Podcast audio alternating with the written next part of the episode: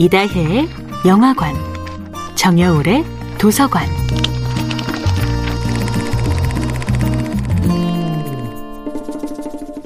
안녕하세요. 여러분과 아름답고 풍요로운 책 이야기를 나누고 있는 작가 정여울입니다. 이번 주에는 철학자 이반 일리치의 누가 나를 쓸모없게 만드는가를 함께 합니다.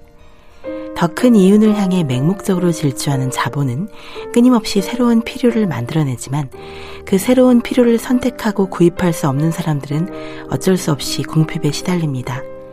현대의 자본은 인간을 풍요롭게 만드는 부가 아니라 인간을 가난하게 만드는 부를 확대 재생산합니다. 이반 일리치는 바로 이 가난한 부야말로 많은 사람들이 함께 향유하며 행복을 누릴 수 없게 만드는 희소한 부이며 우리 사회의 가장 힘없는 사람들에게서 자유와 해방을 빼앗는 파괴적인 부임을 고발합니다. 인간을 불구로 만든 전문가의 시대에는 사람들이 자신이 얼마든지 해결할 수 있는 문제도 전문가의 손에 맡김으로써 스스로를 무력화시킵니다. 내 삶을 내가 일구고 창조할 수 있는 기회를 전문가에게 돈을 주고 맡김으로써 사람들은 부를 과시하거나 처세술을 자랑하곤 합니다.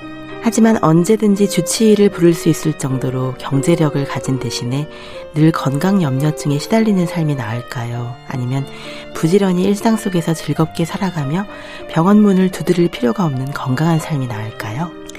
무슨 일이 있을 때마다 얼마든지 변호사를 선임하는 경제력을 가진 대신 늘 골치 아픈 문제에 시달리는 삶이 나을까요?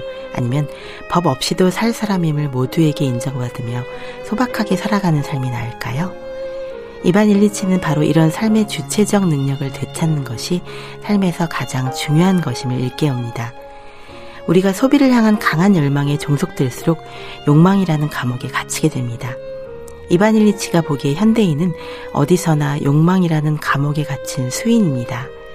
시간을 빼앗는 자동차에 갇히고 학생을 바보로 만드는 학교에 잡혀 있고 병을 만드는 병원에 수용되어 있습니다.